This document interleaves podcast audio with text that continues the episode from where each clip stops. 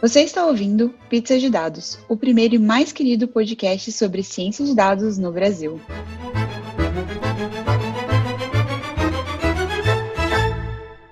Bom dia, minha gente! Bem-vindas a mais um dia da Python Brasil 2020. Eu sou Ana Cecília. Para quem não pode me ver, sou uma mulher negra de cabelos cacheados médios que estão soltos e levemente presos por um lenço verde. Estou usando um óculos transparente e uma blusa de alcinha que também é verde. E é com muito prazer e empolgação que apresento a primeira atividade do dia, a roda de conversa, que também será a primeira gravação ao vivo de um episódio do podcast Pizza de Dados que será sobre divulgação científica. A conversa será mediada por Jéssica Temporal e Letícia Portela, que terão a companhia de Carla Vieira, do canal E aí, Carla, e Mila Laranjeira e Vivi Mota, do canal Peixe Babel. A gravação do podcast terá duração de mais ou menos uma hora e depois eu volto para continuar a conversa com as perguntas de vocês que estão nos assistindo. As perguntas podem ser deixadas no Discord da Python Brasil, o link está aqui na descrição desse vídeo. E quando forem postar algo sobre o evento nas redes sociais, lembra de usar a hashtag PaiBR2020. E agora, bem-vindas divulgadoras científicas maravilhosas, Jéssica, Letícia, Carla, Mila e Vivi. Bem-vindas e boa gravação. Muito obrigada. Olá, amantes de pizzas de todo o Brasil. Estamos aqui para o primeiro Pizza de Dados ao vivo. Estamos muito nervosas, mas oi, eu sou a Letícia. Oi, eu sou a Mila. Oi, eu sou a Carla. Oi, eu Oi, sou a sou... Jéssica. Oi, eu sou a Vivi. Pois é, pessoal, a gente trouxe aqui junto com a Python Brasil pela primeira vez gravando um episódio e a gente não podia ter um time, né, mais responsa do que esse para trazer para Python Brasil. E então, a gente vai falar sobre esse, nesse episódio sobre divulgação científica e para isso a gente trouxe a Mila e a Vivi do canal Peixe Babel, para quem não conhece, é um canal no YouTube muito legal, e a Carla Vieira do E aí Carla. Antes da gente começar, vamos começar com as introduções. Carla, eu vou começar com você, que você tá aí sozinha. É, conta pra gente quem você é, o que você faz e a sua pizza favorita. Ah, e, e também pedir para você se descrever para o pessoal. Tá bom. Bem, bom dia, gente. Eu sou a Carla, sou uma pessoa negra de pele clara, eu tenho cabelo cacheado. Hoje eu tô vestindo um óculos dourado e uma faixa vermelha e uma, uma camiseta azul muito linda da programaria, que tem nomes de várias mulheres da programação. Aí tá escrito Lovelace, Anne Hopper, Anne Van Gogh e, e eu. E é isso. Bem, eu sou engenheira de software hoje e faço mestrado em inteligência artificial, estudando explicabilidade e os impactos dos algoritmos. E além disso, eu, eu tenho um canal, né, o AI Carla, que é bem recente o projeto, com o objetivo de democratizar o acesso à inteligência artificial e trazer esses debates sobre impactos da inteligência artificial, sociedade, do meu mestrado também, que o mestrado acaba sendo é, uma coisa de pouco acesso para as pessoas. A minha pizza favorita é um sabor não muito comum e tradicional, mas que eu gosto bastante, que é brócolis com mussarela e bacon. E eu gosto muito de vegetais e verduras, então essa é a minha pizza favorita. Caraca, acho que é a primeira vez que brócolis aparece como pizza favorita. Carla já chegou revolucionando. É. Muito obrigada. Muito obrigada e a gente está muito feliz de te ter aqui. E agora eu vou passar, eu vou falar, pedir para Vivi falar primeiro. Vivi, se apresenta, fala para as pessoas que não conseguem te ver como você é e o que você faz e a sua pizza favorita. Olá, pessoas. Eu sou Vivi. Eu hoje eu tô com um óculos que parece um pouco azul, Tô com uma blusa de manga comprida mais salmãozinha e eu sou uma mulher branca que, nesse momento, meu cabelo tá liso. Eu sou doutora em ciência da computação, nascida e criada na computação. Trabalho lá com a Mila no Peixe Babel, né, divulgando ciência. E minha pizza favorita... Nossa, que difícil essa pergunta. Então, tentando como pizza, mas acho que eu vou ser meio disruptiva igual a Carla. Tem uma pizza que eu comi na minha vida e eu nunca mais encontrei ela, que é abobrinha com brie e eu nunca mais encontrei essa pizza e ela era deliciosa. Chique, né, gente? É, outro nível. Muito boa, boa escolha. Eu gostaria de experimentar. Quem sabe num próximo Pai Pizza aí a gente não, não faz umas pizzas de abobrinha com brie. muito obrigada por estar aqui, muito obrigada por ter vindo. Mila, vou pedir para você se apresentar e que, quem você é, o que você faz, sua pizza favorita e como você tá. Olá, pessoal, eu sou a Mila, essa é a minha voz. Eu sou uma pessoa negra de pele clara, gostei muito da forma como a Carla descreveu. Eu tô passando por um processo de transição capilar, então eu não consigo arrumar meu cabelo. Ele tá um pouco bagunçado, um pouco frisado, mas tá presinho para trás. Eu tô com uma blusa azul, meio tomara que caia. E tem uma tatuagem de rosa linda no ombro, que sempre aparece nas lives e eu sempre fico muito feliz com ela. Eu sou doutoranda em ciência da computação, estou trabalhando agora com mídias sensíveis, né? Então, detecção de conteúdo explícito, é, imagens e vídeos. Sou formada em sistemas de informação, mas migrei para a ciência da computação e também estou lá no Peixe Babel desde 2014 fazendo divulgação científica na área de tecnologia. E a minha pizza favorita são praticamente todas, mas eu gosto das pizzas mais apimentadas, então eu gosto das pizzas de, de calabresa com pimenta, essas coisas assim mais classiconas mesmo. Legal, legal, muito legal. Bem-vindas. É, Jéssica, acho que muita gente que está aqui te conhece, mas eu vou pedir para você se descrever também e depois eu me apresento também para quem não me conhece. Oi, pessoal, eu sou a Jéssica, ou Jéssica Temporal, vocês conseguem me achar em todas as redes sociais com esse sobrenome. Eu sou uma mulher branca, de cabelo cacheado, avermelhado, estou usando um óculos que, são, que é meio arredondadinho. Uh, estou com uma blusa azul, que tem o símbolo do pizza, que é uma pizza com uns dadinhos em em cima. E tô falando aqui no fundo branco com alguns quadrinhos. Vou falar também a minha pizza favorita, que é a de pepperoni. Vou trazer ela aqui pra nossa roda de conversa. Bom, eu sou Letícia, eu sou uma mulher branca de cabelos lisos avermelhados e compridos. Eu tô de batom vermelho e uma blusa meio amarela de alcinha. Eu e a Jéssica, a gente tem o Pizza de Dados. O Gustavo também faz parte, ele não tá aqui hoje, mas é o nosso Gustavo do coração, nosso, pizza, nosso muso do Pizza de Dados. É, e a gente tem esse podcast desde 2017. Então, então, além de ser o primeiro Pizza de Dados ao vivo, está fazendo parte das comemorações dos nossos três anos, da comemoração de três anos do nosso podcast. Então, a gente está muito feliz de ter trazido vocês aqui e muito obrigada à Python Brasil por ter aberto esse espaço para gente. Então, já vou começar com uma pergunta: como e por que que vocês decidiram fazer os canais, né, de divulgação científica de vocês? Como foi essa decisão e como tem sido esse processo? É, eu vou chamar as meninas do Peixe Papel primeiro, aí depois a gente passa para Carla. Tudo bem? Tudo bem. Então, o Peixe Babel, eu gosto muito de responder essa pergunta porque o Peixe Babel começou lá em 2014, quando eu estava na graduação participando participando de competições de robótica. Então, eu, eu era uma jovem muito maravilhada pelo universo da robótica e eu ficava impressionada que as pessoas não sabiam que isso existia e que eu não tinha ninguém além dos meus colegas para conversar sobre isso. Né? Então eu resolvi, eu não sabia o que significava divulgação científica, né? Mas eu resolvi criar um canal no YouTube para encontrar pessoas com quem eu pudesse conversar sobre competições de robótica, sobre inteligência artificial. E aí, à medida que eu fui conhecendo outras pessoas que fazem divulgação científica, eu fui entendendo o significado daquilo que eu estava fazendo, sabe? Então, eu comecei a adequar o conteúdo para tentar passar conhecimento através dele, não só bater papo com quem estava ali, é, tentar abrir um pouco os horizontes, né? Falar além da robótica, além do que eu trabalhava, porque o potencial da divulgação científica é absurdo. E em 2018, eu conheci a Vivi, e você quer contar essa parte? É, na verdade, mentira, você me conheceu em 2016, é verdade. tá? Inclusive, a gente se conheceu porque eu sou professora do Colégio Técnico da UFMG e uh, no, durante a semana de iniciação científica, é, naquele ano eu ia fazer uma roda de palestras e de mesa redonda sobre divulgação científica. Aí eu descobri, eu já seguia ela, eu descobri que ela morava em BH e falei, gente, ia ser tão legal se você pudesse vir aqui. Então foi assim que a gente se conheceu. Uhum. E depois, lá em 2018, é, com uma pegada assim para eu tentar trazer um pouco mais de. uma coisa um pouco mais prática, né? Que a gente ainda não tinha no canal. É, eu entrei em 2018 no canal, uhum. tentando também chegar em, em, pessoas que a gente não costuma chegar, né? Que eu acho que é um dos pontos da divulgação científica.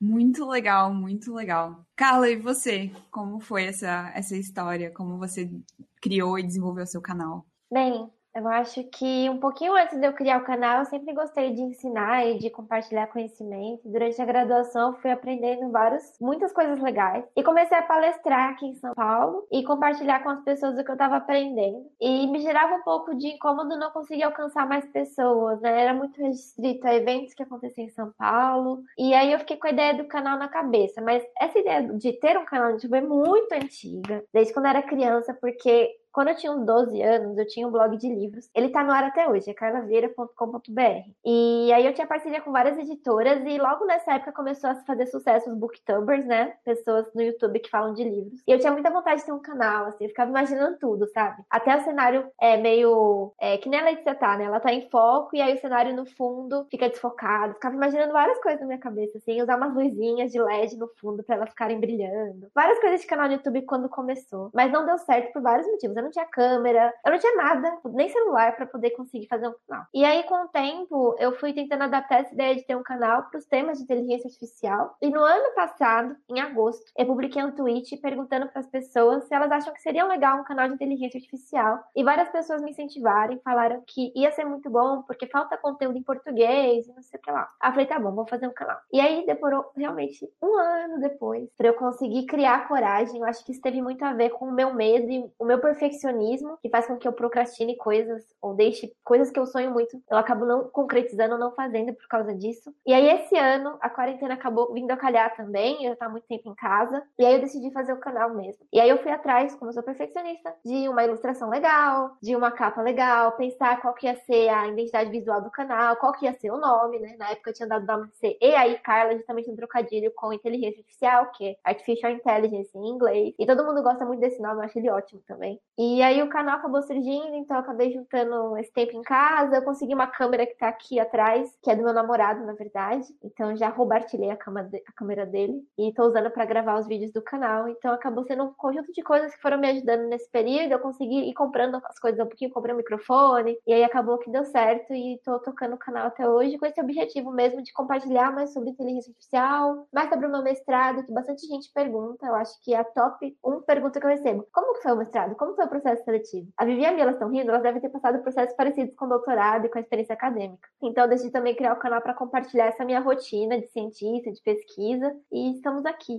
Eu queria comentar, né, que o Pizza, na verdade, quase foi um canal do YouTube, né? Mas eu e a Letícia falamos assim, nem pensar. A, a gente tava, tinha essa preocupação também até com a qualidade do que a gente ia colocar no ar, né? Justamente por isso, né? Eu acho que o processo de criar canais, podcast, é muito evolutivo também, né? Você começa primeiro fazendo uma coisa um pouco mais caseira e vai profissionalizando à medida do tempo, né? Hoje a gente tem microfone, tem câmera melhor e por aí vai. Como uma pessoa que já trabalhou um pouco com a parte acadêmica, né? Uma vez eu considerei fazer ciência de dados na academia, eu, eu sentia certa dificuldade, por exemplo, em compartilhamento de conhecimento e de compartilhar o que estava acontecendo nas pesquisas de fato, né, com os, os, meus colegas pesquisadores e tudo mais. Havia uma certa resistência. Vocês sentem isso? E como é que vocês enxergam esse processo, né, no, no contexto que vocês estão inseridas? Sim, com certeza, com certeza. É, é, complicado. A academia de divulgação científica deveriam ser uma coisa assim mais unida, mas não são. É uma coisa muito distante uma da outra.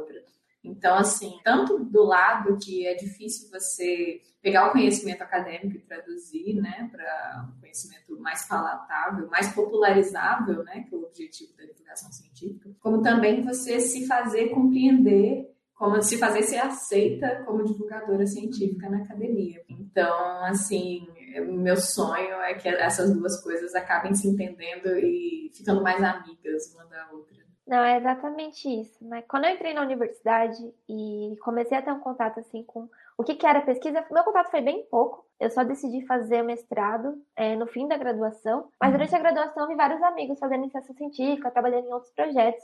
E aí me explicaram que tinha três pilares, né? Ensino, pesquisa e extensão. Que ensino trata das atividades de ensino mesmo, aulas e coisas assim. A pesquisa, é o que a gente está falando, né? Você fazer uma pesquisa acadêmica, fazer uma iniciação científica.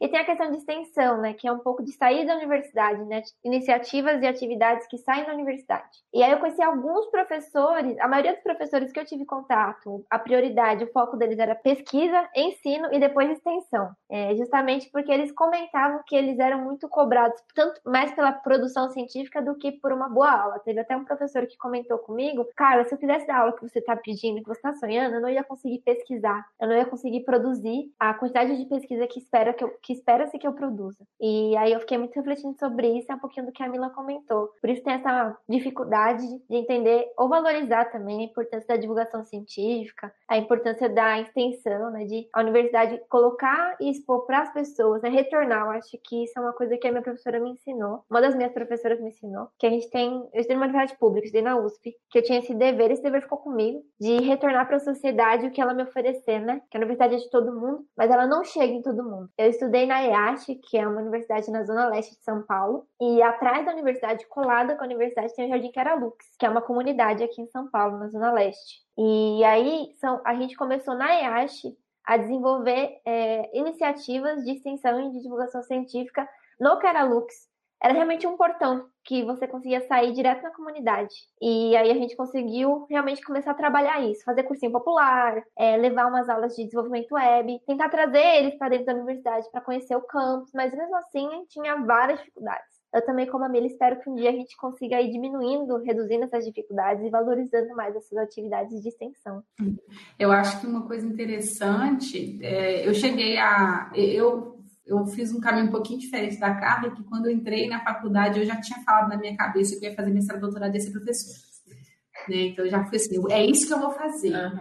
E eu falei que eu ia ser professora da graduação, que na nossa cabeça é, é isso que vale. Uhum. E calhou que eu fui professora substituta, mas eu fui fazer concurso para o ensino básico técnico e tecnológico, né, que é para o ensino técnico. E eu senti muito de um preconceito por ser professora do ensino técnico não da graduação, mas ao mesmo tempo eu tenho uma satisfação muito grande que no ensino técnico tem a preocupação com a pesquisa, tem, tem a preocupação com o ensino, com extensão e com a administração, vou acrescentar aqui, mas no ensino técnico, o ensino está primeiro. Então, assim, o fato de eu, de, de eu fazer divulgação científica lá dentro do colégio é legal, sabe? O fato de fazer pesquisa e a minha pesquisa não está em primeiro plano, tudo bem, isso, assim, eu acho que é um mundo tão. É academia, mas ao mesmo tempo tão separado. Eu realmente eu espero que um dia todo mundo consiga entender que tudo é igualmente importante. Quer dizer, igualmente é. importante é meio. Mas é estranho, mas o que a Carla estava falando, tipo, por mais que hoje é uma cultura, assim, pesquisar primeiro e ensinar depois, é o que é cobrado deles, né? É assim que eles são valorizados ali na instituição. Então, a própria instituição, o próprio sistema força a, a pesquisa vir primeiro. Então, eu concordo muito com a Vivi. É, eu já quis também ser professora da graduação, mas quando eu tive a oportunidade de dar aula e eu percebi vários comportamentos assim de ah, eu tenho que ser o melhor pesquisador, o melhor nisso, o melhor naquilo. Aí dá uma desencantada, sabe? Porque o que eu quero não é isso. O que eu quero é conseguir devolver para a sociedade, mas na Sim. forma de compartilhamento de conhecimento. Não necessariamente na forma de fazer as melhores pesquisas do mundo. É uma coisa que eu ia falar que eu acho extremamente importante, canais como o Peixe Babel, e o e Carla, e a gente, né, do Pizza também, é também mostrar que isso é uma coisa legal de se fazer, né? Porque quando eu estava na academia, há muito tempo atrás, uma coisa que eu, que eu, nunca nem pensei na possibilidade de, de fazer alguma coisa que eu pudesse divulgar as pesquisas ou fazer esse tipo de trabalho. É uma coisa que mais recentemente eu vi algumas pessoas da oceanografia criando blogs para explicar sobre é, dinâmica de fluidos e como que é uma modelagem numérica, mas é uma coisa tão recente e eu acho que canais como os nossos também fazem um papel muito grande de mostrar mesmo para as pessoas que não são os professores, né, as professoras, mas os alunos, que eles e elas também podem fazer as mesmas coisas, né? Também podem investir seu tempo e trabalhar nisso e ainda assim ser uma, uma, uma pesquisadora, um professor. Então, eu acho que isso é bem legal. E aí eu já quero é, trazer uma nova pergunta que é como que as pessoas encaram esse trabalho de vocês, e especialmente dentro da academia, né? A Carla com o mestrado, é, a Vivi e a Mila na academia mesmo. Como é que, como é que isso é recepcionado dentro, assim? Vocês conseguem ter uma boa receptividade ou alguma coisa meio. Como é que é esse, esse sentimento aí? Essa recepção? Você quer ir primeiro, cara? eu tô escolhendo as palavras. Tá, eu vou primeiro então. É, eu acho que desde a graduação eu sempre palestrei bastante e os meus amigos, meus colegas de classe sempre. É, isso era visto de uma forma boa, mas eu também criei alguns apelidos, né? Eu era blogueirinha da sala, é sério isso. é, aí eu era blogueirinha, aí sempre falava, ah, a blogueirinha chegou. E os professores sempre comentavam isso e tal. Alguns professores valorizavam muito isso, né? Tive a sorte de ter professores que gostavam muito disso. E quando eu fui pro mestrado, é uma conversa que eu tenho diariamente, assim, como orientador, de entender esse meu papel, essas minhas vontades, que até contradizem um pouquinho a pesquisa que eu faço. Então, muita, eu pesquiso é, na área de computação, na área de sistemas de informação, mas eu tenho, também tenho vários interesses nos impactos da tecnologia, nas áreas sociais. Eu me senti até um peixe meio estranho e um, um, bicho meio estranho também. Mas aí, com o tempo, acho que isso tá passando. Meu orientador é uma pessoa muito receptiva, ele admira muito o trabalho que eu faço. Então, quando eu participo de, da Sencoms, a Semana de Computação, que tem nas universidades brasileiras, ele super fica feliz, vai lá e participa das lives, e vai lá e comenta, e ele fala, não pode falar mal do seu orientador, hein, que não sei o quê. Então, eu tive a sorte de ter um orientador muito tranquilo em relação a isso, mas também foi uma questão de escolha, porque eu, quando eu estava procurando pessoas para me orientar, eu vi que algumas pessoas eu realmente não ia ter essa chance chances, ou não iam receber isso de uma forma positiva, ou não iam entender essa minha importância de não produzir tanto em pesquisa, em artigos, mas também fazer esse trabalho de divulgação científica, participar de encontros é, de mulheres nas exatas dentro da USP, participar de aulas, né? Eu, dou, eu já dei algumas aulas nas disciplinas de graduação aqui da USP como convidada. Então, para mim, são atividades muito importantes. Nem todos os orientadores entendem, mas pelo menos o meu orientador é super receptivo, graças a Deus. E ele trata isso muito bem e ele admira bastante. Mas eu vejo que realmente nem todo mundo vê dessa forma, assim. É realmente uma pessoa ou outra que vê isso dessa forma. Ó, oh, eu fico muito feliz Nossa, por você, muito. sinceramente, porque não é fácil encontrar tanto orientador quanto até colegas, né, que abracem essa sua escolha, que é considerada diferente, porque, é, nossa, para mim não é faz não é trabalho, sentido. né? É, não é trabalho. Então, a primeira coisa que me incomoda pessoalmente é que, assim, todo mundo se você perguntar é, explicitamente, vai falar, nossa, eu super apoio, é muito legal o que você faz, não sei o que e tal. Mas é, o, é a, o primeiro a falar que é blogueirinha, que é influencer, essas coisas assim, sabe? E também a não considerar isso como um trabalho, porque hoje eu fico muito feliz de dizer que o Peixe Babel chegou num ponto onde a gente tem renda nisso, sabe? Então, mesmo que seja esporádico, mesmo que não seja sempre, a gente tem uma renda e a gente tem contratos. Então, assim, é, eu, eu, preciso respeitar esses contratos assim como qualquer pessoa que trabalha. Mesmo meu orientador, que é um amor de ser humano, tem dificuldade de entender que isso é um trabalho como qualquer outro, que eu não posso simplesmente fazer menos vídeos, entendeu? Porque os vídeos são um produto também que eu faço parceria com universidade, parceria com empresa, para compartilhar as pesquisas deles, para compartilhar produtos que seja, né, mas que eu acredito que vão ser, é, vão ser um benefício para quem assiste. Então, assim, eu gostaria muito de ser valorizada como uma profissional de divulgação científica, que é o que eu estou tentando me tornar, sabe?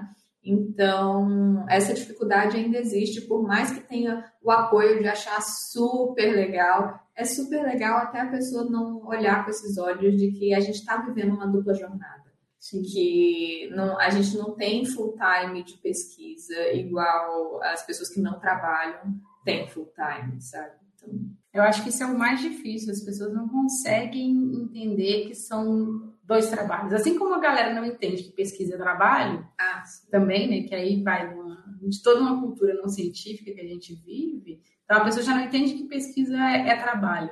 É, também não vai entender que divulgação científica é trabalho. Então, se você faz as duas coisas, você não faz nada. Ou você não está fazendo nada, você não vai trabalhar na sua vida, sabe? Então, só, só vai virar um bolo de neve. É, acho que uma coisa que, que vocês falaram muito e que eu sinto no pizza, eu acho que tem um pouco das duas coisas, né? Um pouco das pessoas não perceberem o trabalho que dá e um pouco das pessoas perceberem e muita gente acabar não querendo fazer esse trabalho, o que tá tudo bem, mas acabar, tipo, né, não gostando de, de, de não ter feito esse trabalho, de não ter feito o que você tá fazendo, né? Acho que tem um pouco disso também que acaba trazendo essa, esse sentimento. E acho que um pouco, é, talvez pela onda de influencers, essa coisa do tipo, ah, se você tá nas mídias é porque não necessariamente você tá fazendo alguma coisa, você só tá sentando lá e falando e não tá vendo as horas de trabalho que a gente gastou estudando, garantindo que todo o conteúdo que tá ali é de qualidade, porque é muito diferente, né? Você fazer um conteúdo que tá, que, que é você falando a sua opinião e, e, e é isso, dá muito menos trabalho do que você ter que ler um monte de coisa, resumir um monte de coisa e aí trazer esse conteúdo mastigado e, e falar, ó, oh, isso aqui não é a minha opinião, isso aqui foi o que eu estudei, é o que eu tô trazendo e, e vamos gerar uma discussão a partir desses documentos, né? Eu sinto muito isso, assim. E com certeza, essa coisa de o, o trabalho que dá é enorme. A gente no Pizza, todo episódio a gente tenta, a gente reouve todo o áudio, pega cada palavra e termo técnico que a gente falou e a a gente pega links para Wikipédia, para qualquer coisa que seja. Então, cada episódio acaba virando uma referência de estudo sobre aquele tópico. Só que isso dá muito trabalho.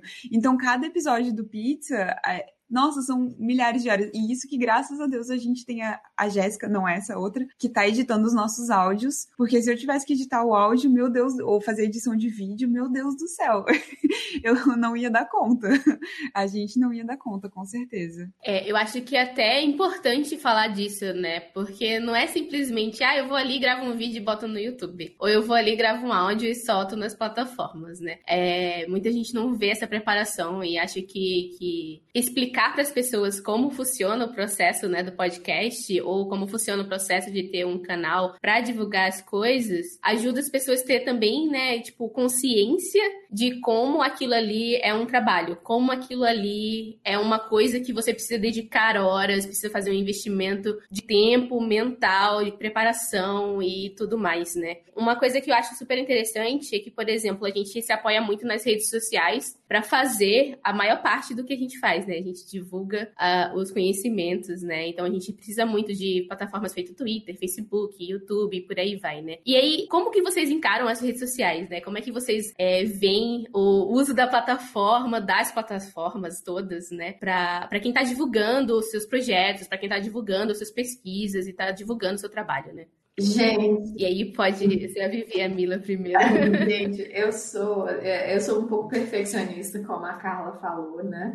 E isso conflita muito com a periodicidade necessária de postar nas redes sociais. Porque eu fico assim, é, se aquilo ali não tem um valor que eu vou passar adiante, eu não vou postar só porque tem que preencher calendário, sabe? E aí eu fico nessa batalha interna, porque eu preciso ter uma certa periodicidade, porque os algoritmos estão cada vez mais cruéis. Se você fica um período sem postar para você reconquistar aquela audiência e passar sua mensagem adiante, que é o objetivo, né? Você precisa fazer todo um retrabalho. Então, assim, a Vivi até me ajuda um pouco nisso, porque tem dia que realmente, tipo, trabalhou demais, sabe? Não, não deu tempo de fazer aquela pesquisa para postar e tal. E tem que postar alguma coisa. Então eu fico assim muito triste com o fato de assim, no YouTube eu conseguir todo um preparo, editar, preparar roteiro e tal, e nas redes sociais eu não poder sempre fazer um bom conteúdo para passar adiante por causa da cobrança da periodicidade. Aí você coloca em cima desse bolinho que eu sou uma pessoa que tem ansiedade social, então, assim, eu não consigo simplesmente sair falando com as pessoas nas redes sociais e se torna uma coisa meio complicada para mim, pessoalmente, né? Mas eu entendo que as pessoas, a dinâmica da internet hoje em dia é você se sentir próximo da pessoa que cria conteúdo, é você sentir que vocês se relacionam com indivíduos, né? Então, as redes sociais têm um papel essencial né, nesse pedaço, né? De você estar mais próxima das pessoas que acompanham a sua divulgação. É, o que eu acho, assim, de... Né, você, você disse tudo, né? Mas é só complementando que a gente sofre do mesmo mal de qualquer pessoa que, que usa rede social, que é o like acaba sendo importante, compartilhamento acaba sendo importante. Então, por mais que a gente fique assim, ó, vamos pensar que se a gente atingir uma pessoa, a gente já está feliz, mas a hora que a gente faz aquele trabalho assim enorme, aí tem 100 visualizações. Que é muita coisa. Que é muita coisa, mas aí você olha, tem 100, aí você fica, caraca, o que foi que eu fiz de errado? Uhum. E assim, não foi errado, foi só assim, não foi entregue. Às vezes sai do nosso controle, sabe? Uhum. Tem época, por exemplo, que o Instagram, Instagram mestre para fazer isso, que eu não sei o que está acontecendo, mas do nada tem 200 visualizações no Stories. Aí depois tem mil. E você fica assim, o que, que eu fiz? Como é que eu mantenho esse aqui para poder? Justamente porque a gente tem contrato, a gente tem outras coisas, além de querer fazer a divulgação científica. Então, assim, a gente infelizmente ainda fica meio refém, refém do, desses algoritmos, refém dessa forma. Isso eu acho que não é legal, mas eu também não tenho uma solução para.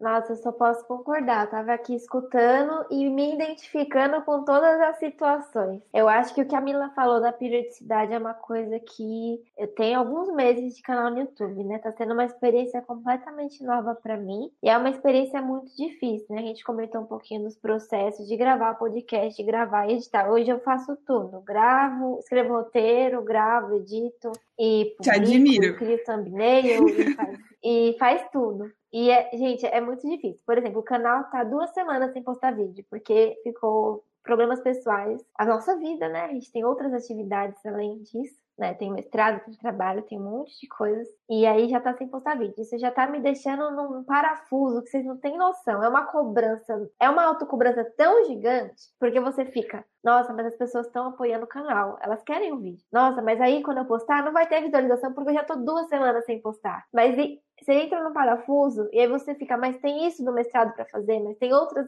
entregas, coisas na vida que acontecem que atrapalham o seu fluxo. Enfim, muitas coisas acontecendo ao mesmo tempo. E as redes sociais também afetam muito nisso, né? Porque se depender do YouTube, a gente não tem visualização. Eu acho que a maioria das minhas visualizações vem de postagem no Twitter que acaba viralizando ou de LinkedIn, que por algum acaso tá tendo muito engajamento. É... Mas é que eu entrei numa onda de engajamento, só por curiosidade, quando eu postei que eu virei Google Developer Expert, isso engajou muito por causa do nome da Google. E aí depois disso meu LinkedIn começou a ter muito mais engajamento em qualquer postagem que eu faço. Mas é o que a Mila comentou, você acaba fazendo uma postagem que engaja muito e você se aproveitar essa onda para conseguir continuar, manter o engajamento. Então, gente, é muito difícil, assim. O Twitter eu acho que é a rede social que eu tenho mais seguidores, o Instagram tem pouco, e eu ainda fiquei num parafuso de como que eu movimento o Instagram, como que eu trago mais gente pro Instagram, porque se as pessoas buscarem lá não vai ter nada, agora já tem algumas coisas. Então pensem em gerenciar Facebook, Instagram, Twitter, LinkedIn, é, o canal no YouTube em si. São muitas plataformas, são muitos lugares para estar gerenciando, né? A gente tem a nossa conta pessoal e a conta dos canais, né? Então é complexo, assim, é um trabalho que realmente eu acho que por isso faz com que as pessoas entendam mais o processo e reconheçam mas ainda assim fica uma cobrança nossa pessoal de que a gente sabe que o algoritmo vai prejudicar a gente se a gente não é, manter esses engajamentos. É, particularmente falando, antes de criar o canal, eu assisti um vídeo da Malena, que é uma youtuber, que ela ficou um tempão sem postar vídeo no canal e ela fez um vídeo que eu acho que eu chorei assistindo. Eu acho que muita gente que assistiu chorou. E ela fala exatamente disso. Né? Ela tá no YouTube há muito tempo. E ela comenta que a gente faz umas reflexões do que a gente falou, de como isso estava machucando ela, essa exigência de periodicidade, essa cobrança, né? Então é, é tenso, o negócio é tenso. E, e vai um pouco na, no que acontece no meio científico, né? Que é aquela coisa, você tem que postar, publicar artigo o tempo inteiro. E não necessariamente você tem que publicar um artigo a cada dois anos que tem muita relevância. Você vai ter que postar, tipo, 10 para continuar se mantendo no jogo. É, essa coisa, acho que é válida para as redes sociais, válida para academia, válida para um pouco de tudo, né? E a gente no Pizza, a gente começou com não vamos nos cobrar. Daí, em 2019, 2018, a gente tomou a decisão de não, vamos lançar um episódio todo dia 20 para as pessoas, né, poderem se programar e tal. E a gente, em 2019, fez isso certinho. Chegou 2020 e isso a gente fez fazia um mês. tipo, era o que dava, sabe? A gente já tava no nosso limite. Chegou 2020, a gente tava exaustas e a gente ficou alguns meses sem. A gente vai fazer de novo umas férias no começo do ano que vem, porque esse ano ninguém merece. Mas assim, é muito é essa coisa de você ter que postar muita coisa com pouco tempo, mas, né, tipo, sempre é uma coisa que acaba que pra gente que tá fazendo divulgação científica, que tem todo esse cuidado e esse carinho com as coisas, fica muito mais difícil, especialmente se a gente não vive disso isso, né? A gente gente viu isso no, no nosso podcast. A gente estava com uma média bem alta de visualizações, de, de downloads do episódio. Aí a gente ficou uns três, quatro meses sem, sem aparecer. Quando a gente voltou, é tipo lá embaixo. E isso que eu acho que com o áudio é um pouco mais fácil, porque a gente tem muitas mídias, né? A gente divulga, tipo, tem iTunes, tem Spotify, tem, aí a gente coloca no YouTube, tem em vários lugares, né? Não é só, a gente não, acaba não dependendo só do YouTube, mas mas a gente já sente isso muito forte. E foi uma escolha nossa, assim, a gente, tá bom, a gente perdeu um monte de seguidor, a gente perdeu um monte de download, mas a gente tá fazendo isso por prazer e não tava sendo mais por, por prazer, assim. É, e outra coisa também que eu achei interessante foi que a gente não estava presente no LinkedIn. Aí a gente fez o nosso canal lá, a gente começou a divulgar as coisas por lá. E é impressionante o número de, de acessos, assim, de gente seguindo. É uma, é uma rede social que eu também... Eu uso muito mais o Twitter. Eu praticamente só vivo no Twitter. Mas o LinkedIn acabou virando uma... Acho que é a nossa segunda rede mais, mais popular. Então, é, realmente é uma coisa que, pra gente que, que tem as nossas redes sociais e engaja nas nossas redes sociais, né, e fica lá onde a gente prefere, acaba não é, tendo que se colocar em outras redes que são irrelevantes, que trazem gente, né, mas que pra gente é tipo, ah, mas ninguém tá lá, né, porque eu não tô lá. Então, eu queria perguntar para vocês qual é a principal dificuldade de fazer divulgação científica no Brasil e, e, já engatando nisso, se vocês sentem alguma dificuldade, a gente falou antes dessa coisa de ah, blogueirinha, influência, se vocês sentem isso por serem mulheres, se isso já influenciou no papel de divulgadoras científicas. estou respirando profundamente, olhando para a câmera e pensando. Desculpa Olha, pela pergunta difícil. É, é, não, eu queria dizer que não, sabe? Eu até queria dizer que não, mas acontece, e acontece muito. É, primeira, primeira, primeira questão, né? Divulgar ciência no Brasil. Esse ano, em particular, a gente está vivendo uma onda que parece que ciência é do mal, né? E que, que todo mundo que divulga ciência são esquerdistas abortistas e querem que o Brasil vire uma Venezuela. Pois é, né? virou uma coisa assim eles não conhecem a academia e o tanto é. de, de visão é. diferente, extrema. Exato, exato. Se eles soubessem a quantidade de direitistas que tem na academia, eles não é. falariam isso.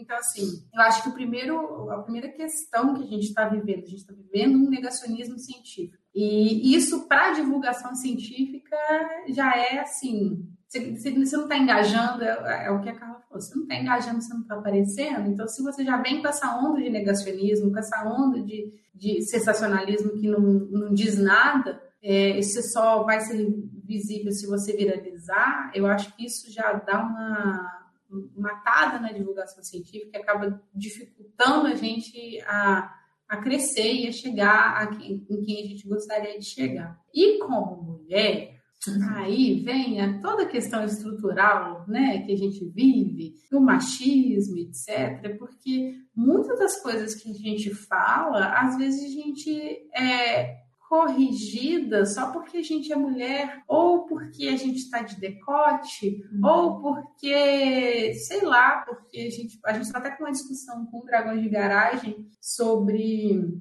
se a gente postar uma foto mais sensual, significa automaticamente que a gente que o nosso currículo não vale nada, né? Porque poxa, uma mulher se mostrando na internet e recentemente, se me permitem, traçar um paralelo muito terrível aqui, a gente tem vivido um, uma cultura muito absurda de estupro no Brasil. Ontem a gente teve uma, né, uma, derrota. uma derrota assim que foi um tapa na cara de qualquer mulher brasileira, assim, vou repetir as palavras da Nilce, se uma mulher ontem não sentiu um tapa na cara, é porque ela tá muito alienada. Então, assim, eu sinto que a gente está vivendo um retrocesso que não sei onde vai chegar. Mas eu não queria só falar de coisas ruins, mas eu acho que uma das coisas que a gente pode se provocar e repensar e falar com os nossos amiguinhos, homenzinhos, que assim, o fato de eu ser mulher e estar divulgando ciência só significa que eu sou uma mulher divulgando ciência.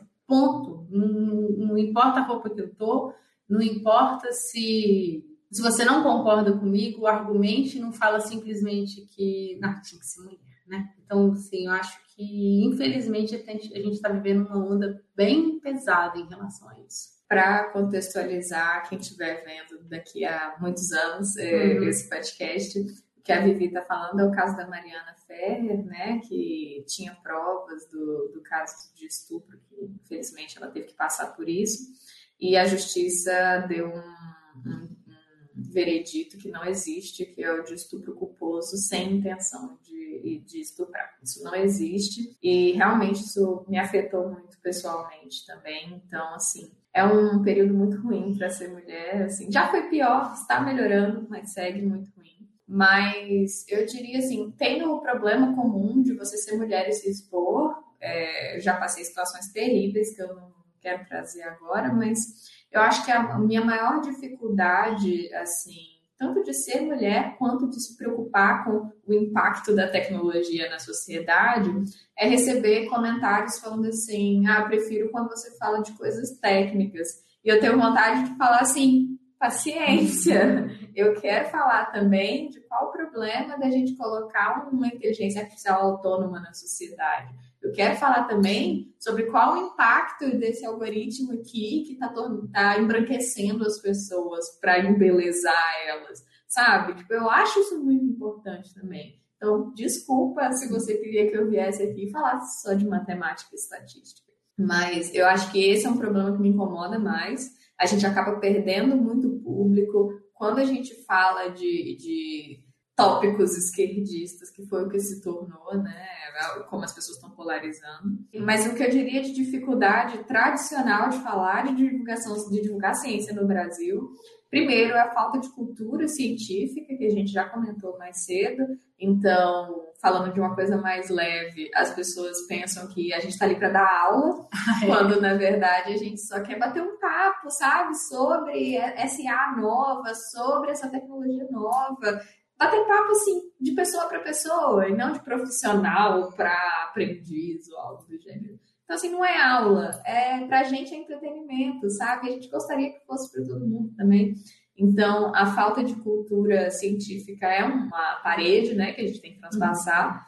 E acho que é a principal para mim, e a desinformação que a Vivi já falou. É, eu só tenho que concordar, eu acho que esse negativo é, negacionismo da ciência afeta bastante o nosso papel, né? É, aqui no prédio onde eu moro, eu moro em condomínio há muitos anos, eu moro aqui há 10 anos. E a minha mãe já comentou com várias pessoas, com muito orgulho, claro, que eu faço mestrado e tal. E comentou a situação das bolsas também, né, que é difícil. Né? Hoje eu não tenho nenhuma condição de é, deixar o meu trabalho de engenharia de software, que é um dos meus sonhos, me dedicar somente a pesquisa, ensino e extensão, mas eu não tenho condição de fazer isso hoje por vários motivos. E aí várias pessoas comentaram, ah, ela já estudou de graça na graduação na USP e ainda quer ganhar para fazer o mestrado, né? E aí, essa pessoa que, tipo, já escutou esse comentário várias vezes. Minha mãe já escutou isso várias vezes, e minha mãe, agora, né, com toda o conhecimento que eu compartilhei com ela, ela vendo diariamente eu trabalhar das 8 até as 9 horas da noite para conseguir fazer tudo, ela enxergar isso e ela compartilhar com outras pessoas, sabe? Então a gente tá meio que nesse momento. E eu muito me proponho no canal a compartilhar mais a minha rotina justamente por isso, né? Um dia eu quero gravar, um dia como é a rotina da Carla durante a semana, tipo igual blogueiras fazem, mas realmente mostrando o dia a dia da, da minha vida mesmo, como que é acordar cedo, como que é realmente. As pessoas talvez é, enxergarem como que é cansativo, como é, como custa para nossa saúde, né? Como custa pra gente. O que as meninas comentaram sobre ser mulher, eu também acho que é complexo. Eu acho que vai desde uma autocobrança minha, de me arrumar para, por exemplo, gravar os vídeos e eu sou uma pessoa muito preocupada. Eu gosto muito de é, saia, de vestido, de várias roupas e todos os vídeos canais eu tô com camiseta e minha mãe até fica brigando comigo. Ela fala: por que, que você não gravou aquela blusa que eu te dei? Tomara que caia, ela é tão linda. E eu fico, ai, mas será que as pessoas vão me levar a sério se aparecer falando de inteligência artificial com a blusa Tomara que caia ou com uma blusa de alcinho ou coisas do tipo? E você vê que é uma besteira tão grande, mas é algo que tá na minha cabeça e que me gera um incômodo. Por mais que eu goste de usar esse tipo de roupa, né? Por mais que eu goste, gera um incômodo em mim. Então já, já vem essa autocobrança minha de como lutar nos vídeos. E esse medo das pessoas não levarem a Carla a sério. É, justamente por vários motivos. Ou é porque eu tenho voz fina, ou é porque eu tenho cara fofa, ou é porque, sei lá, sabe? é que as pessoas. Eu falei do fofa, mas é que todo mundo que me conhece fala. Eu não acho ruim que eu sou fofa, de verdade. Eu acho muito bonitinho e fofo. Mas é, eu tenho medo das pessoas criarem um preconceito com isso e não quererem assistir o vídeo por achar que eu não vou falar nada que faça sentido. E tem o que a Mila comentou, que vários vídeos do canal estão falando de impactos da inteligência artificial. Eu quero fazer alguns vídeos mais pesados sobre isso. E nem sempre eu quero falar de programação, de estatística e outros assuntos. Eu acho que tem muito canal falando sobre isso. Tem muito canal bom, tem programação dinâmica, tem universo programado. O próprio canal Peixe Babel tem vários vídeos sobre o assunto. E eu queria trazer uma perspectiva diferente, sabe? E aí, às vezes, fico eu me cobrando ah, mas será que as pessoas vão ficar julgando que eu não sou, que isso não é ciência, que essa discussão não é importante? Então eu acho que esses julgamentos é, é complicado, porque eles acabam vindo pra gente como um peso e a gente fica preocupando em como engajar, e a gente sabe que o engajamento não vai ser o mesmo de outros canais que tem por aí, infelizmente, né? Mas é, é isso. Não, você falou tudo, Carla. Desculpa, Letícia, mas só para reforçar isso, porque de fato, assim, eu já abandonei essas preocupações da roupa que eu vou vestir, apesar de eu ter esse negócio assim de, ah, eu tenho que ficar bonita para gravar vídeo. Bobagem, né? Mas eu abandonei isso de, ah, não posso botar decote. Pô, eu me visto assim, paciência, sabe?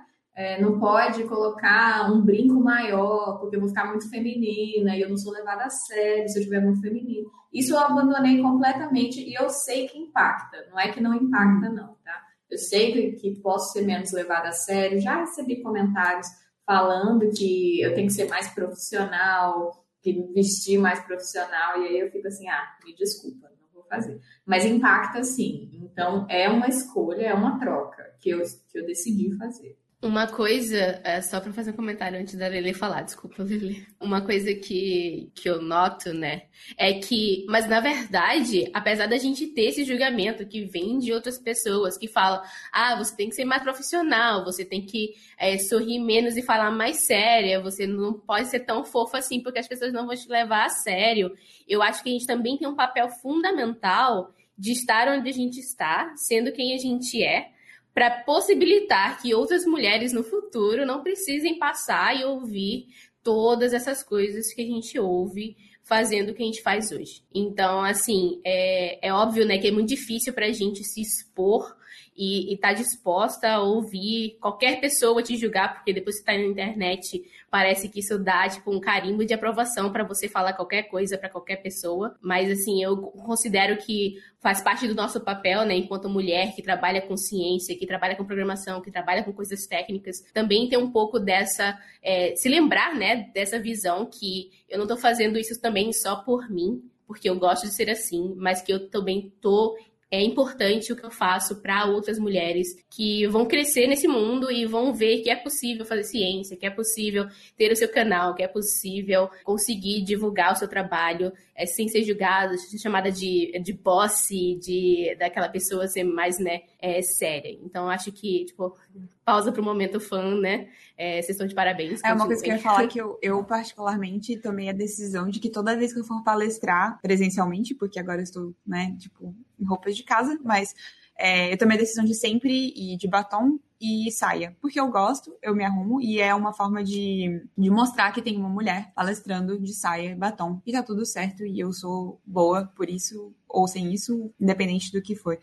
E uma coisa que eu ia comentar é, que, que a Carla comentou, tipo, ah, às vezes você tá cansada, né, para fazer as coisas. Eu já gravei pizza com febre, sem, quase sem voz, tipo, morrendo porque a gente demorou muito tempo para conseguir marcar com uma convidada ou um convidado, alguém que tá numa time zone muito diferente, e aí você tá, tipo, morrendo por dentro, você tá, sério, tipo, seu dia foi uma droga, deu tudo errado. Eu tô em Dublin ainda, normalmente eu tenho que gravar mais tarde para poder ser um horário razoável para as pessoas no Brasil e em outros time zones. E aí eu já gravei pizza, tipo, sério, que eu, eu queria fazer qualquer coisa na minha vida, menos gravar o pizza, só que eu sabia que se eu desmarcasse, ia ser tão difícil ter aquela pessoa de novo e, com, e a, a luta que foi, às vezes, para gerenciar quatro, cinco agendas, cinco agendas mais, uh, né, as, os fuso horários e tudo, é, que, que tem dias, assim, que eu gravei o pizza que eu, eu sério, tipo, eu, eu pensava, meu, eu não vou fazer isso, eu vou parar de fazer isso porque não tem condições. E aí você, aí pelo menos no Pizza, assim, a gente traz muito convidado, a gente traz convidados, né? E aí você vai entrevistar aquela pessoa, e aquela pessoa é maravilhosa, e aquela pessoa que você sempre quis trazer, e aí você fala, cara, é por isso que eu tô aqui,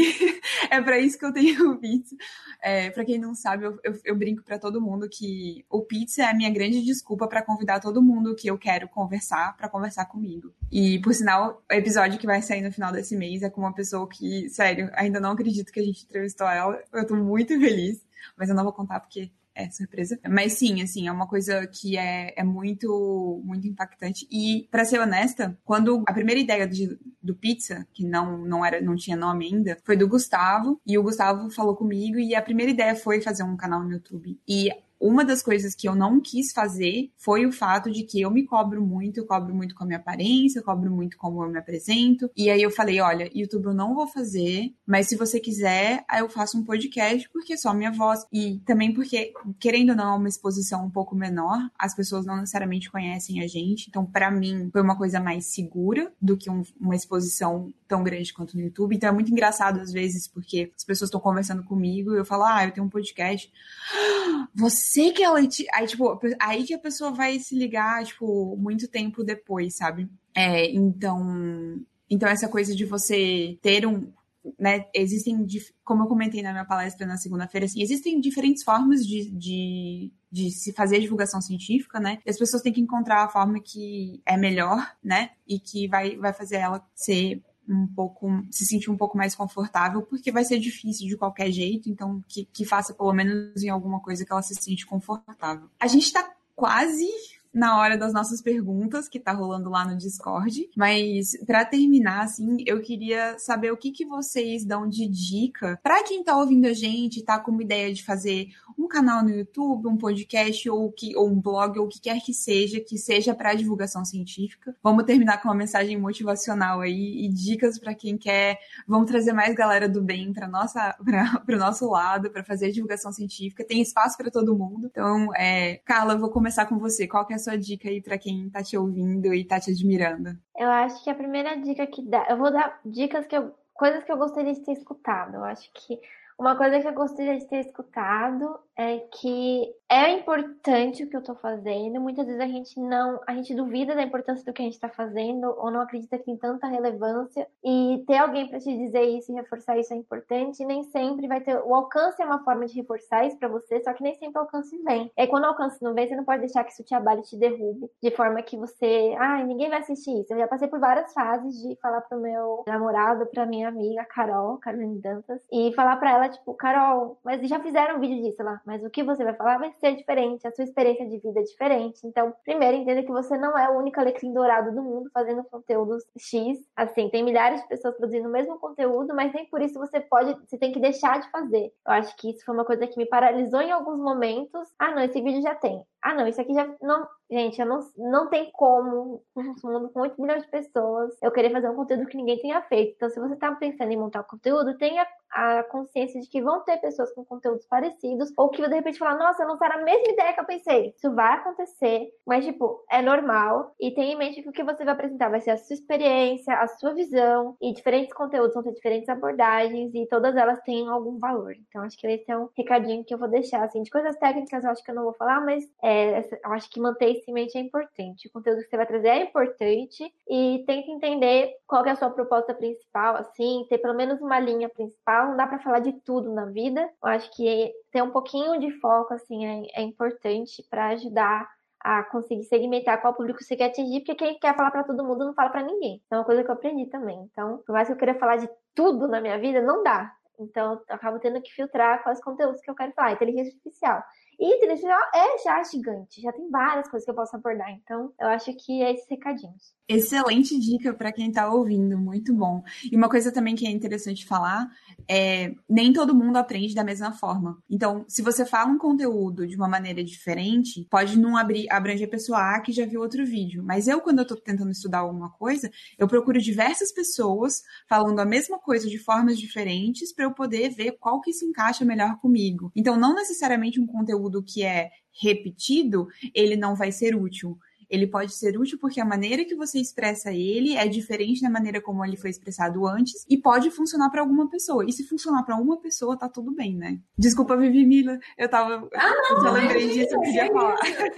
Não, Vai com vocês aí.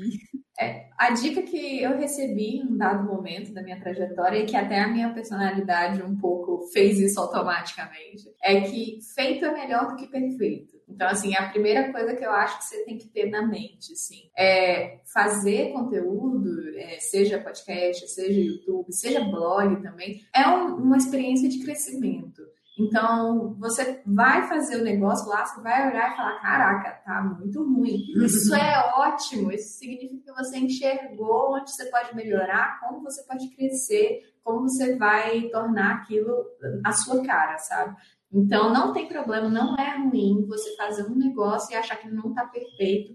Não deixa de colocar público por isso, é até melhor, porque você vai receber feedback de valor das pessoas e uma outra coisa importante nesse mesmo sentido é ouvir as críticas, sabe? Então, eu cresci muito nesse aspecto. Quando alguém critica, fala que você não explicou bem, fala que a imagem não tá boa, o cenário tá incomodando, isso não é uma, uma agressão a você, isso são pessoas tentando te ajudar a crescer. Então, é importante também ouvir as críticas. E eu gostaria de reforçar o que a Carla falou, no sentido de você não é um alecrim dourado. Então, assim, você vai fazer conteúdo repetido mesmo. Mas é, o que eu estava falando lá no início, as pessoas, elas se identificam com outras pessoas. E isso é uma coisa que a gente vê muito, principalmente nas redes sociais. Tá todo mundo falando de um assunto, mas a galera quer ouvir a sua perspectiva, porque a sua personalidade está alinhada com a personalidade daquela pessoa. Então, a sua perspectiva é valiosa, a sua experiência de vida é valiosa, sim, para colocar no conteúdo.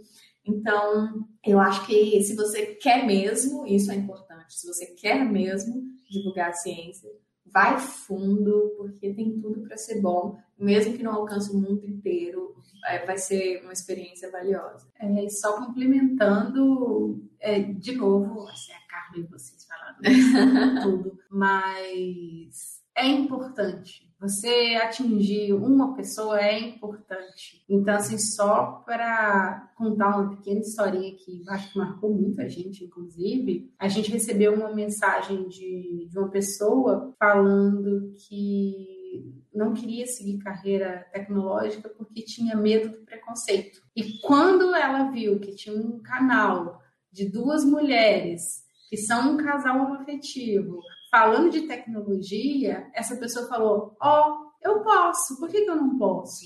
Sabe? Então, assim, ela se identi... essa pessoa se identificou com a gente, se sentiu representada e conseguiu, mandou nosso relato maravilhoso. E a gente, assim, Tá vendo? É, é para isso, sabe? A gente faz divulgação científica porque a gente atingir essas pessoas não estão se enxergando, sabe? Nossa, eu então, já chorei com mensagem da pessoa falando que recebeu o primeiro financiamento de projeto e só entrou no curso porque se enxergou em mim. E eu comecei a chorar. Eu falei, não, você que é maravilhoso. Eu acho que é isso, assim, é, o que você faz é importante independente dos seus números, sabe? Você vai além dos seus números. Último comentário antes da gente chamar a Ceci para trazer as perguntas. É bem isso, na verdade, né? Foi, é, acho que retoma tudo que a gente falou até agora, que é o fato de você representar algo importante, porque vai ter outras pessoas parecidas com você que vão precisar estar tá te vendo ali para saber que podem. Então é muito importante estar ali, né? E até o pizza, né? Eu uso muito o pizza de exemplo. A gente começou, o primeiro episódio foi 30 minutos. Eu e a Letícia e o Gustavo, a gente estava lá super se divertindo. A edição foi a gente mesmo que fez. Não tinha musiquinha de entrada. Nossos microfones eram péssimos. É, tipo assim, não tinha processo ainda, não estava bem definido. E foi aquela loucura, né? E aí, depois do primeiro episódio, a gente viu qual era a validade do pizza. E todo dia que a gente recebe uma mensagem, tipo, ah, eu escuto o seu podcast, é muito bom para mim. Outro dia a gente recebeu uma mensagem que era um rapaz, ele escutava o podcast indo correr e estava pensando em fazer a transição da carreira de desenvolvedor para ciência de dados, porque é, escutar o podcast tem ajudado ele a enxergar melhor a, a área, né, a entender as coisas, né, da que a gente fala e tudo mais. Então ele percebeu que era o, momento para ele e o podcast tem ajudado. Então, tipo, coloca o conteúdo no mundo e vai torce que vai dar certo, entendeu? Tipo, acredita no que você tá fazendo, que o processo é importante. Bom, gente, a gente passou um pouquinho do nosso tempo de, de conversa, mas a conversa estava muito boa. Queria agradecer muito vocês por terem vindo. Parabéns pelo papel que vocês fazem. É, estamos todos juntos.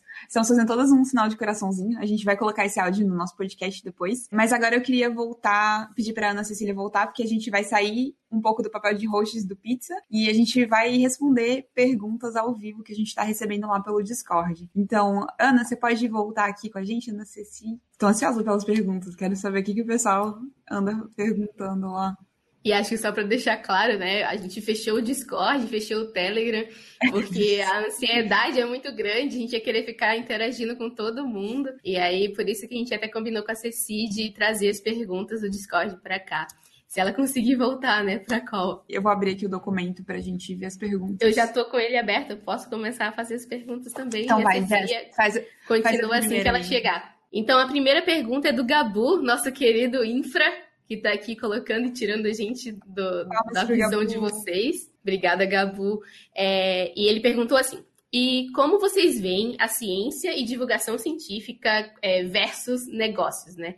Tanto na questão mercado, é, tentar direcionar o que deve ser divulgado, o que não deve, como tentando invalidar o que não é palatável economicamente para alguns. Eu acho que, pelo menos no Pizza, assim, a gente, o que a gente tenta fazer é quando a gente está falando de um assunto que de fato não é muito economicamente viável, que é uma coisa muito específica, a gente tenta deixar bem claro que aquilo é uma, é uma parte que não necessariamente é, é viável em negócios, que é uma coisa mais pesquisa e tal mas é sempre complexo. No nosso caso, eu acho que, como a gente trabalha com tecnologias que estão muito próximas do público geral, a gente acaba não tendo muito esse problema, mas às vezes acontece e assim, a gente sempre fala com, com muito amor disso, a gente sempre fala que pode não estar na mão do público hoje, mas a gente até aproveita para ter uma abordagem mais utópica barra distópica, né, de como seria assim, aquilo na sociedade e tal. Então acaba sendo, para a gente não é um bug, é uma feature. Quando, quando não está próximo do público, a gente aproveita para viajar um pouco em como seria. É, acho que do meu lado é a mesma coisa, assim. Eu acabo trazendo mais é, discussões que estão próximas de coisas que as pessoas usam no dia a dia, né? Tipo, ah, você usa rede social, como que isso funciona e quais são os impactos que os algoritmos têm, a inteligência artificial tem. Mas eu acho que se tá fora, né, a minha pesquisa também não é uma coisa super aplicada hoje, mas eu tento já trazer algumas perspectivas, assim, explicar se não tá no mercado presente, por que que não tá, né? O que está acontecendo? Quais são os desafios de trazer a pesquisa para o mercado e unir as coisas e tal. Acho que acaba rolando essa discussão também. É, no meu caso, assim, que não estou fazendo pesquisa, mas um cuidado que a gente sempre tem, né, que, por exemplo, a gente tem nossos trabalhos, né, que eu chamo dos nossos trabalhos que pagam as contas, também que, que a gente precisa ter cuidado, às vezes, com o que a gente fala, porque por mais que a gente tenha alguma experiência no trabalho seja interessante compartilhar, nem sempre a gente pode também. Então a gente precisa ter muito cuidado com isso, que é uma diferença da academia, né? Querendo ou não, a maior parte da, das coisas que a gente trabalha na academia são abertas e a gente tem uma certa flexibilidade maior do que a gente tem quando a gente, sei lá, está desenvolvendo um projeto de pesquisa e desenvolvimento dentro da empresa que a gente trabalha, vai publicar um paper no futuro e aquilo tem coisas de negócios envolvidas, né? Decisões de negócios, então a gente não pode divulgar tudo que a gente está falando ali com tanta precisão como a gente gostaria, né? O episódio foi muito massa, minha gente, parabéns. Eu sou muito suspeita para falar isso, porque admiro muito o trabalho de todas vocês, mas o povo no Discord também tá falando isso, então essa afirmação não tem viés. Foi um dos melhores episódios do Pizza. E agora deixa eu continuar com as perguntas. A próxima é de Karina. Vocês meio que começaram a responder durante o episódio. Como manter o pique da divulgação científica na era da distribuição em massa de fake news e do questionamento da autoridade científica? Ah, eu acho que é, que é entender, entender o que você está fazendo e a importância disso que você está hum. fazendo. Às vezes as fake news vão até te dar um gás a mais para falar ah, então você está falando isso aí, eu vou vir aqui falar o contrário, sabe? sei lá. Mas acaba sendo, a gente acaba até reforçando a importância do que a gente faz, eu acho. Eu também acho. É, eu acho que mostra cada vez mais como é importante. Que já que eles estão gritando tanto, a gente tem que gritar mais alto. Então, assim, é fazer, é fazer, é tentar balancear esse tipo de coisa.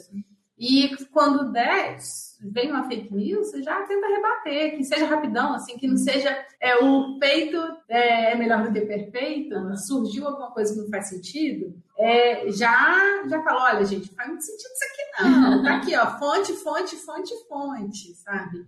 Então, assim, talvez usar isso para dar gás tentar não ficar desanimado, usar isso a seu favor. Não é fácil, não, mas eu acho que é uma estratégia. Não, eu concordo, eu tenho usado bastante essa estratégia. Às vezes eu fico um pouco em conflito de, ah, eu vou acabar lucrando em cima disso, mas na verdade não, tô trazendo informação, né? É importante trazer informação. Eu acho que, por exemplo, os momentos de discussão do Twitter racista, de algoritmos racistas e do Instagram foi o que mais me trouxe seguidores, tanto no Instagram, porque várias pessoas que eu nem conhecia é, e pessoas famosas começaram a me indicar para seguir, aí várias pessoas começaram a aparecer e eu, gente, o que está acontecendo? Alguém me mencionou em algum lugar. E no Twitter aconteceu o mesmo movimento: pessoas famosas buscando referências e pessoas famosas respondendo e acabando me indicando meu trabalho. E eu acabando acabou que várias pessoas começaram a me seguir, começaram a seguir o canal, então acaba sendo uma oportunidade da gente se colocar como resistência a esse tipo de notícia falsa e dar mais contexto dessas informações que nem sempre está próxima do público e acaba ganhando uma visibilidade em cima disso. Eu acho que vale a gente usar assim, como a Vivi falou, como uma estratégia mesmo. Ah, saiu uma polêmica sobre o Twitter, é um vídeo que está na, na pauta para eu gravar. Vamos gravar explicando melhor por que, que a gente fala de algoritmos racistas. Então, eu acho que é meio que nisso. É, eu acho importante deixar bem claro que isso não é oportunismo.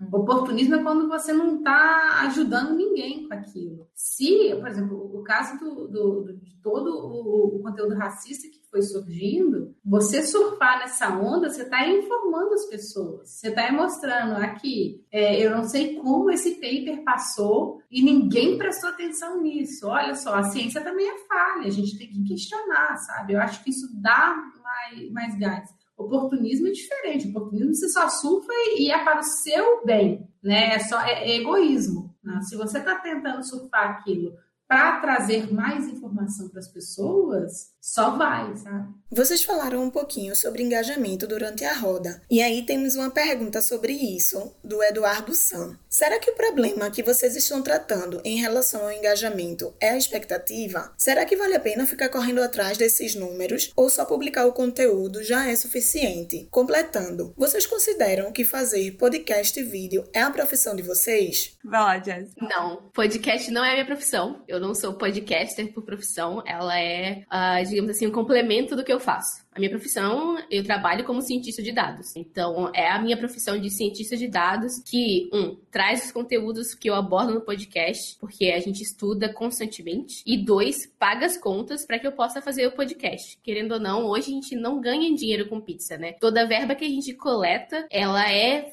voltada para a melhoria do podcast e principalmente a edição do podcast, que a nossa editora Jéssica Correia que faz hoje em dia. Então, assim, podcast não é minha profissão mas eu também sou podcaster, além de cientista de dados. Eu também escrevo no meu blog, então dá pra dizer que eu sou blogueirinha, apesar de ser uma blogueira técnica, né? Eu escrevo sobre coisas técnicas no blog, então eu não diria que é a minha profissão. E com relação ao engajamento, a gente quer que as pessoas vejam essas informações, né? É, por mais que a gente não viva pelo engajamento, é importante que é, o nosso trabalho, o trabalho das outras pessoas e principalmente essas informações, elas sejam divulgadas. Não é à toa que a gente faz os episódios, a gente grava os vídeos, não, não é à toa, né? Então, assim, não é que a gente vai viver pelo engajamento e que a gente vai correr tanto atrás dele, mas a gente precisa disso para até para as plataformas conseguirem mostrar os nossos conteúdos para o público, né? Uma coisa que eu ia comentar, eu não sou cientista de dados no meu dia a dia, no meu, no meu trabalho que paga minhas contas. Eu sou engenheira de software, o que torna o Pizza ainda um ambiente de estudo, talvez ainda por isso que eu não considere tanto uma profissão, porque e justamente por isso que a gente não consegue fazer muitos episódios, porque todo episódio eu tenho que estudar, porque não necessariamente eu estou trabalhando com aquele tema, ou eu já trabalhei com aquele tema antes. Então, eu acho que eu coloco, quando perguntam o que eu faço, eu coloco que eu sou pizzaiola, podcaster no, no Pizza de Dados.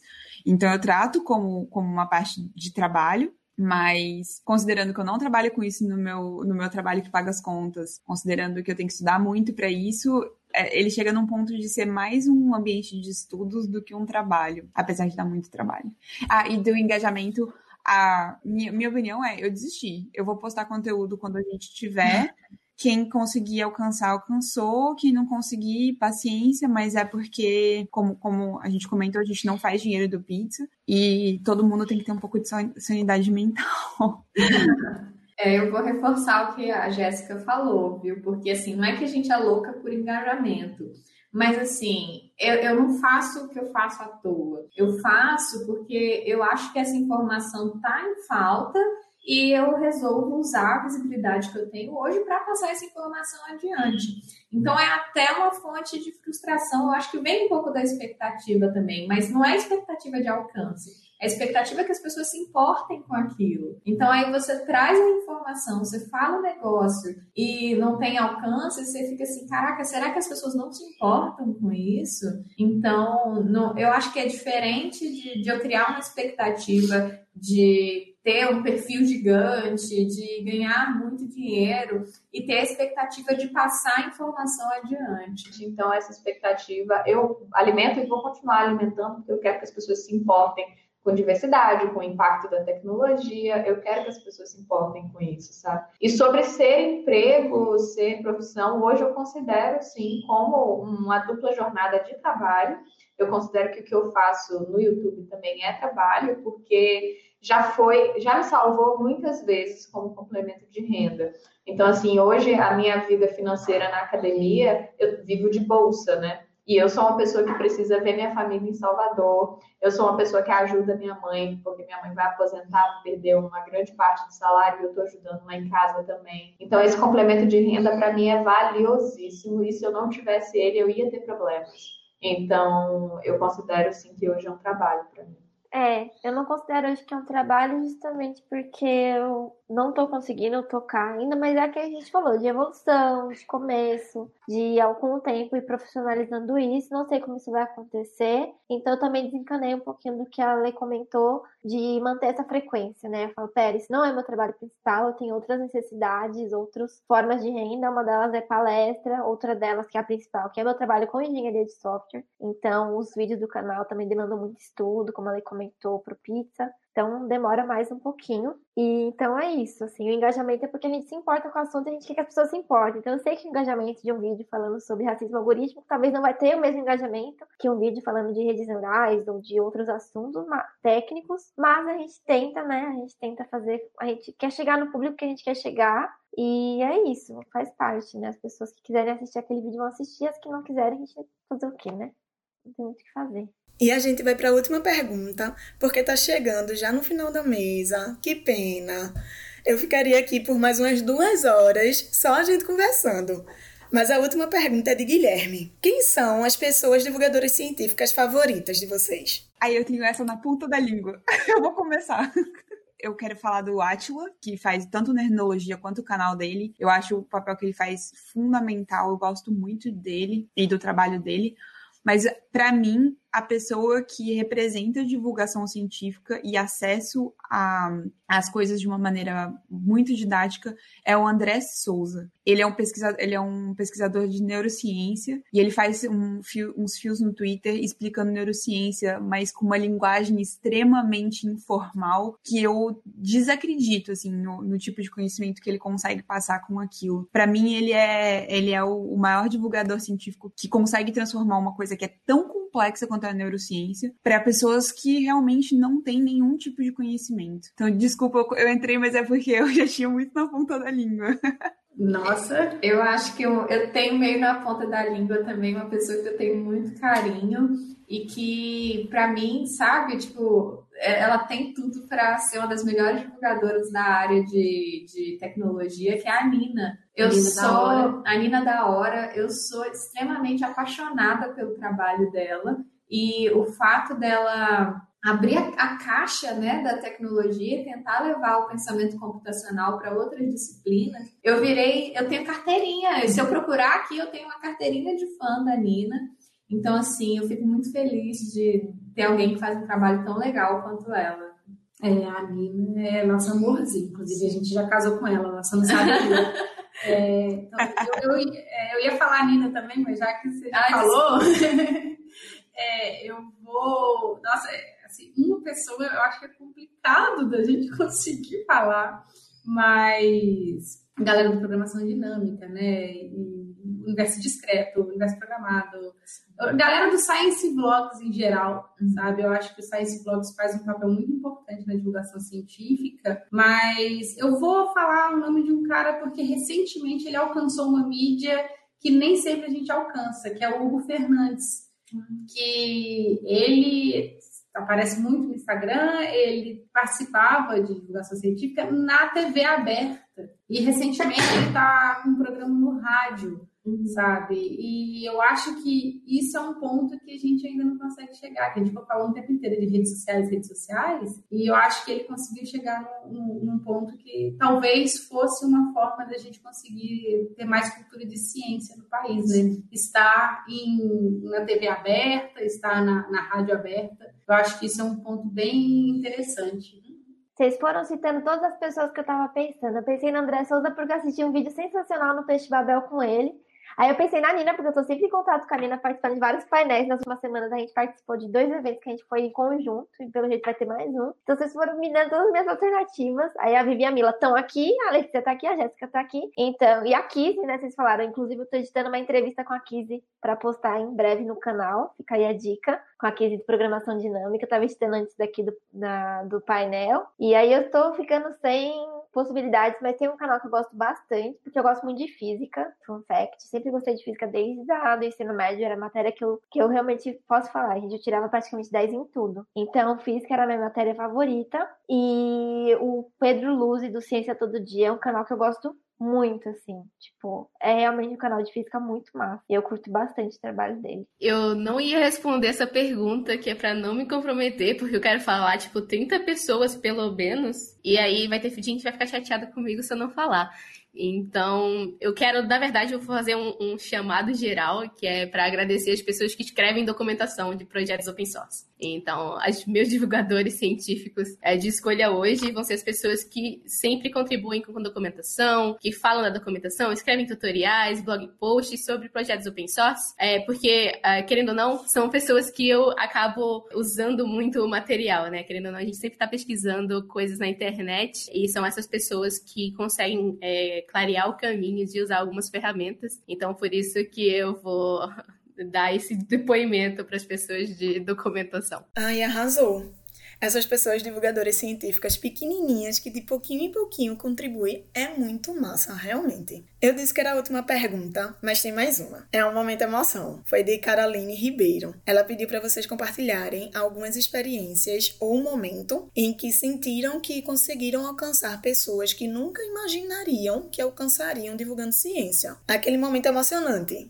Acho que Mila contou um e aí as outras mulheres que tiverem um momento para compartilhar eu, ano passado, o Mário Sérgio estava fazendo uma série de eventos pelo país todo com a Open Knowledge Foundation e, e a gente recebeu um áudio, tipo, era uma da manhã, e aí era um áudio dele que estava com um vereador de uma cidade super pequenininha do interior de Santa Catarina. E o esse vereador, infelizmente não lembro o nome, me perdoem, mas ele ouviu pizza. E era um, um vereador, uma pessoa que, que eu realmente não imaginava que, é, que pudesse ser fã. E aí ele mandou um áudio porque ele falou que, que gostava do pizza. O Mário Sérgio, nosso amigo, mandou áudio pra gente contando: olha, eu tô aqui com essa pessoa, que eu esqueci o nome, me perdoem, mas ele é super fã do pizza. E foi uma história super interessante, assim, porque. E eu sempre dou de exemplo, tipo, a gente tem públicos realmente de, de todos os lugares e de todas as profissões, porque foi bem surpreendente para mim. É, eu acho que eu vou contar um caso, assim, eu acho que tem vários casos, tanto antes de eu criar o canal, já pelo Twitter, compartilhando é, da minha pesquisa e das vivências nas palestras, já teve vários casos, mas um mais recente me chocou bastante, de forma positiva. Um professor entrou em contato, um professor de ensino fundamental entrou em contato no meu Instagram.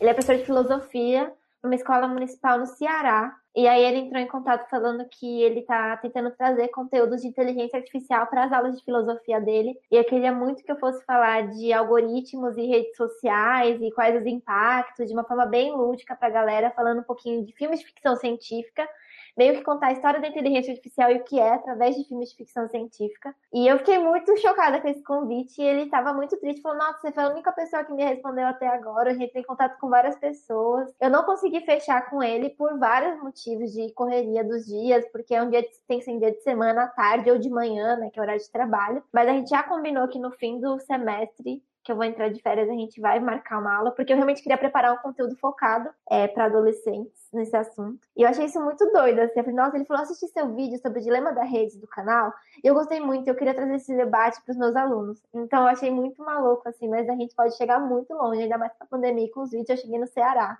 Então eu achei que muito maluco isso. E agora a gente vai se despedindo da mesa. Obrigada por vocês terem aceitado o convite e por ter feito essa gravação ao vivo. Foi muito massa. Não, gente, eu também Carla, vou deixar aqui agradecer, vou seguir, depois a Vivi e a Mila vão. É, primeiro agradecer por estar aqui hoje, foi muito legal o papo, acho que a gente vai, mostrou quanto a ciência é importante. Eu espero que vocês acompanhem os nossos canais, a fazer um merchan aí da, do Peixe Babé. Então acompanhem os nossos canais, apoiem o nosso trabalho, sigam a gente nas redes. E acho que a gente pode depois conversar no Discord ou tentar tirar as outras dúvidas que ficaram. Então, acho que é isso da minha parte. Estou muito feliz. Foi meio que uma sessão de terapia, sendo bem sincera, de ver que vários conflitos meus também são da Vivi, da Mila, também são da Lê, também são da Jéssica. E me deu um gás para eu voltar a produzir os vídeos pro canal, porque eu estava muito bad nas últimas semanas. E acho que é isso. A gente queria agradecer muito, muito também.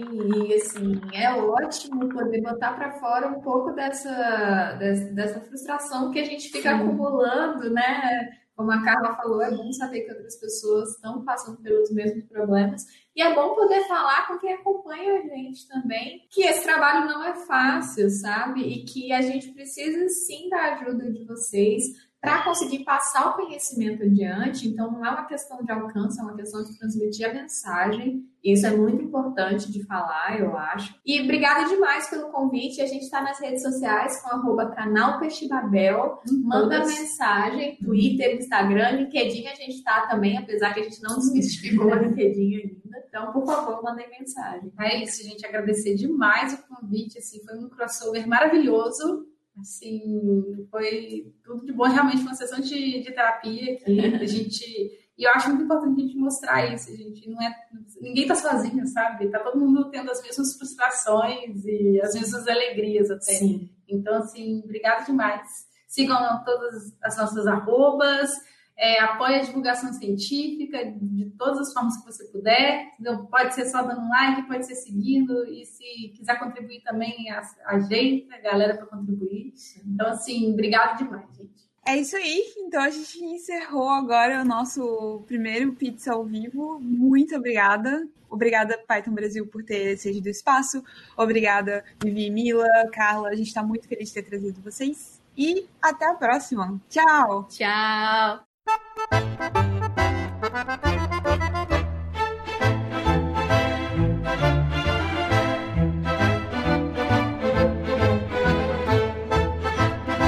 Você acabou de ouvir mais um Pizza de Dados. Você pode encontrar mais episódios no iTunes ou em seu agregador favorito. E nos seguir no Twitter em pizza de dados para mais novidades quentinhas. Tchau!